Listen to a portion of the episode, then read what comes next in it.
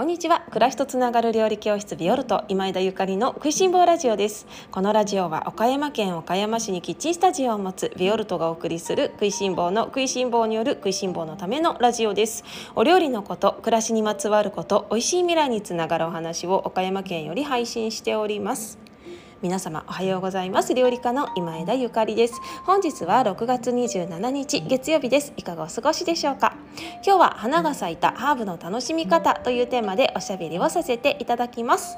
皆様おはようございます。いかがお過ごしですか、えー、昨日ですねビオルトでは、えー、スペシャルレッスンと題しまして写真講座をキッチンスタジオにて開催しました。ご参加いただいた皆様ありがとうございました。いかがだったでしょうか？このレッスンはですね料理教室ビオルトにご参加くださっているえっ、ー、とね木曜日の写真館という屋号で活動されているカメラマンの富岡奈々子さんを講師にお迎えしてみんなでねお料理の写真を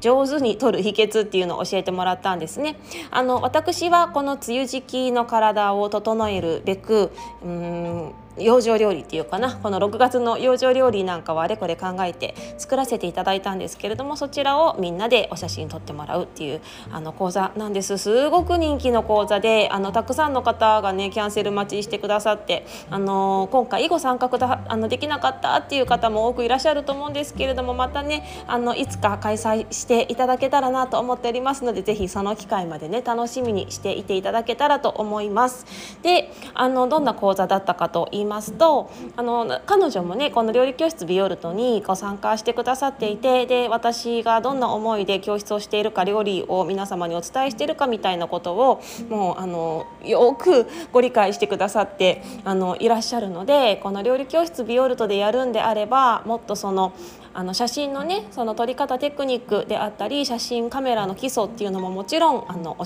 伝えはするんだけれどもそのカメラで写真写真を撮るっていうことはその四角いね世界の中を自分の世界自分の世界を四角い世界しか あれ何言ってんだろう自分のその目の前に広がっている世界をね四角い枠でどう切り取るかっていうことなんですよっていうことでそのカメラのレンズが見る世界っていうものを自分で作り上げるっていうようなねお話をさあのしてくださいましたね。あの実際うんその写真をお料理の写真撮ってみると私の目で見ているその映像というか、まあね、風景とカメラがレンズを通して見ているカメラが見ているレンズが見ている風景っていうのは若干あの違いがあるんですよね。そのあたりにね私は今回すごくあのなんか感動したっていう感動っていうかなんかすごく学びがあったなって思いましたね。私の顔にもカメラレンズがついてるんだなって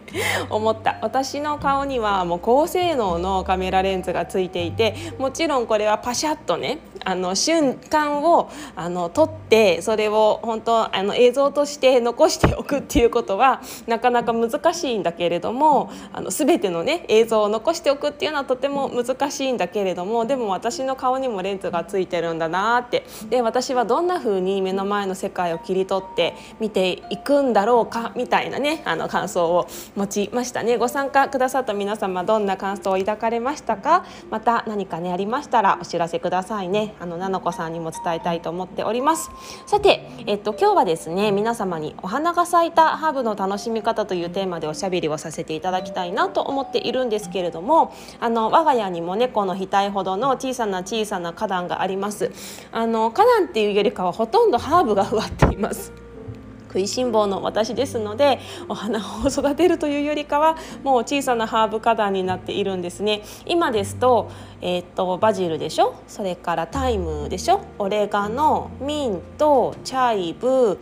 えー、っと青じそローズマリーあったりあとニラですかね。あたりがあの元気よく咲いています。イタリアンパセリもあるんですけれどももうかなりねちょっと前にあの花が咲いてしまって葉っぱももうあの硬くなってねもう種の準備なのかなっていうところではあるんですけれどももしね皆様のお家やあのお庭やそれから畑でハーブを育てていらっしゃる方があのもしいたらね多分みんなのお家のハーブたちも花を咲かせているのではないかなと思っていて今日はこんなお話でございます。でですねあのお花が咲いたハーブの楽しみ方いろいろあるんですけれどもあの1つつ目はですね飾るっていうのすごくおすすめですね。私もお花が大好きでキッチンスタジオには常にお花を生花をね飾るようにしているんですけれどもあの今ですね我が家の庭から採集してきましたタイムタイタイムじゃないオレガノオレガノのあのもう花が満開でございます。オレガノのお花はねあのまあオレガノいろんな品種があるので様々かと思うんですけれども我が家のオレガノの花は薄いピンク色でなんかちっちゃなアジサイみたいな感じでもわもわもわっと丸いねあの花が集結した感じになっていますね。結構大きくなっていてあの枝感も出てきているので大きな花瓶にわさっと入れてあげてすごく可愛いらしいんですよ。あのこういう食べられるハーブのお花っていうのはキッチンに飾っておいてもあまり心配がないですしそれからもうそもそもねあの食べられるものですから 気分によってちょっとつまんであの料理に添えるなんていうこともねできますからキッチンスタジオの台所に飾る花としてはねもうバッチリなんですね。ですので是非皆様のお庭のハーブたちが花を咲かせたらあの台所に飾っていただくというのもとってもおすすめでございます。そして2つ目ですね2つ目は使うですね 今申し上げましたけれども使うです特にこのお花が咲いている季節というのはもう本当に短いですからお花をめがけて使うんですね、えー、今月のビオルトの料理教室のテーマは新玉ねぎと仲良くなるというテーマなんですけれどもそのあのご紹介レシピの中の一つにねビシソワーズじゃがいもと新玉ねぎを使ったポタージュスープをご紹介してるんですね。で、えー、ビオルトのオンラインレッスンの方では白いじゃがいもと白い玉ねぎを使ったあの真っ白のビシソワーズ、まあ、一般的なようなねねあの見た目のものをご紹介しているので、えっと、こちらはドライトマトを刻んだものを少しあしらっているんですけれども、えっと、キッチンスタジオのレッスンはですねあのオンラインと、まあ、作り方は同じなんですけれどもちょっと違ったあの見た目ちょっとかちょっと応用しても面白いのかなと思ってあえてですね赤い玉ねぎとそれから赤いじゃがいも。赤いっていうかもう紫色ですね。シャドークイーンというじゃがいもを農家さんから分けていただいたので紫色のじゃがいもを使ってあのほんのりラベンダー色の紫薄紫色のビシソワーズを作ったりしているんです。であのさっきも私ねタイムあオレガノのお花が薄ピンク色のなんていう風にお話ししましたけれどもちょっとピンク色や紫色の花を咲かせるようなハーブっていうのは結構たくさんありまして、えっと、今ねあの私のキッチンにはホーリーバジル。先日もお話ししましたね。トゥルシーです。あのインドでよくあの栽培されているお庭なんかにもよく植えられているっていうトゥルシーの花バジルですね。の花が咲いていてであの私の手元にあるトゥルシーのお花はね紫色なんですよ。うんと紫色でちょっと薄ピンクみたいなお花が咲いているのでこれはビシソワーズに添えてあげるとめちゃめちゃ可愛いんじゃないかなと思ってビシソワーズのね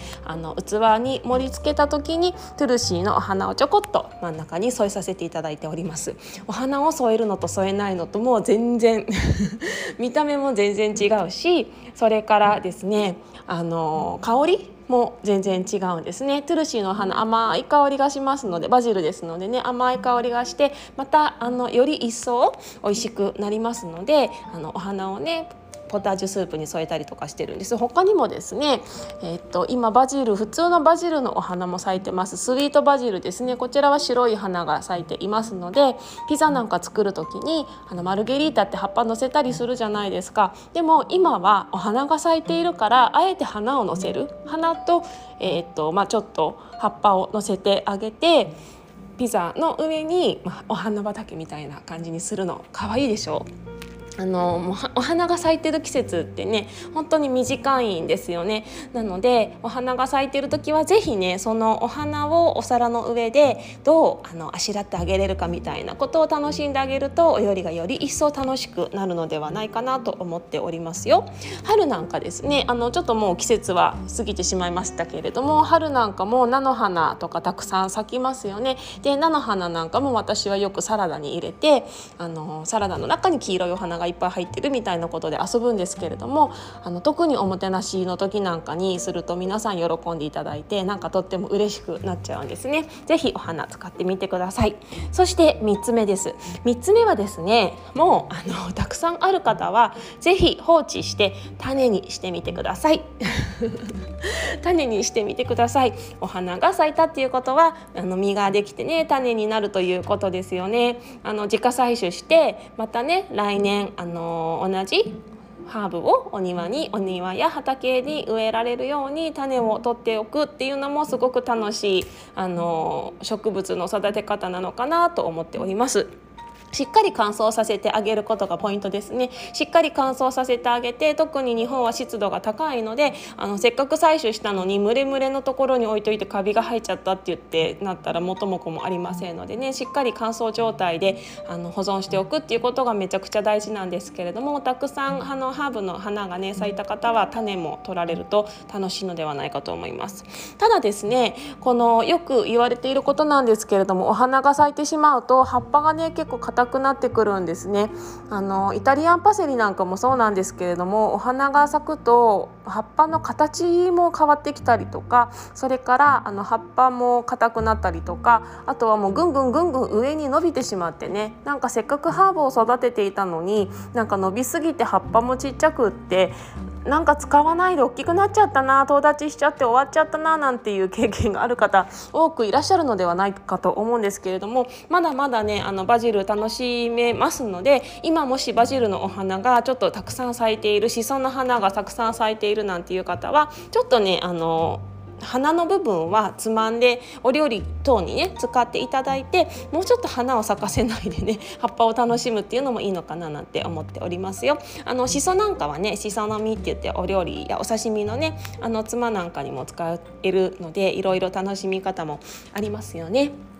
そんなこんなで今日は花が咲いたハーブの楽しみ方というテーマでおしゃべりをさせていただきました。あのハーブはうん本当に育てやすい。私が言うのもなんですが本当にあの育てやすいけなげな植物だなと思っております。私ね本当に植物育てるのがもうめちゃくちゃ苦手なんですよ。苦手っていうかもう自分のことに もう精一杯なので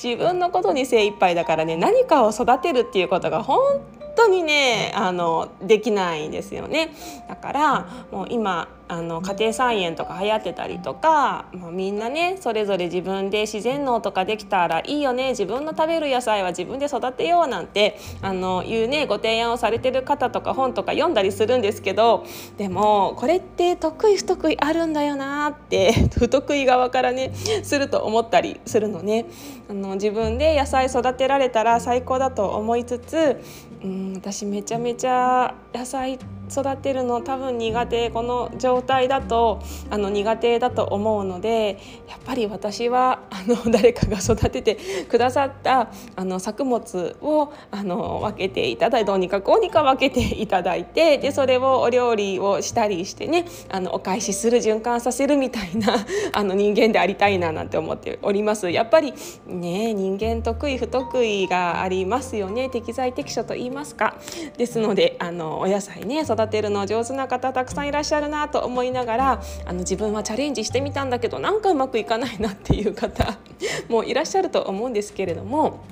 どうなんですかね？経験をすれば上手に育てられるようになるんですかね。私もいつか野菜を育てることがこの人生あるのかどうなのかわからないんですけれどもそれでもキッチンにね来た野菜と野菜や食材たちとはしっかりコミュニケーションをとってあの美味しい料理を作っていきたいと思っておりますので私は野菜とや野菜たちとは台所でお話しするのが好きかななんて思っておりますよ。皆様はいかがでしょうか、えー、料理教室ビオルトは今月新玉ねぎと仲良くなるというテーマでレッスンをえー、開催しています。オンラインレッスンの方も、えー、内容プラスもっと深掘りした内容をねいろいろご紹介しております。でえっともうすぐですねえー、オンラインサロンの中でちょっと動画の編集ができ次第なんですけれども今月のレッスンで、え、皆様にお召し上がりいただいている冷や菓子ですね。あのこの梅雨時期にきっとみんなの体が癒されるようなあの簡単な冷や菓子をあのレシピがありますのでこちら動画撮ったのでオンラインサロンの皆様にご紹介したいなと思っております冷や菓子にあのはくず本くずを使っているんですけれどもあのこちらの本くずビオルトのオンラインショップであの販売中のものでねなかなか機会がないとくずってあのお家に常備したりとかね使われる機会が少ない方多いと思うんですけれども是非この機会にねまたくずのお話なんか聞いていただけたら嬉しいななんて思っております。はいそれでは皆様今日もしい一日をお過ごしください。暮らしとつながる料理教室リオルト今枝ゆかりでした。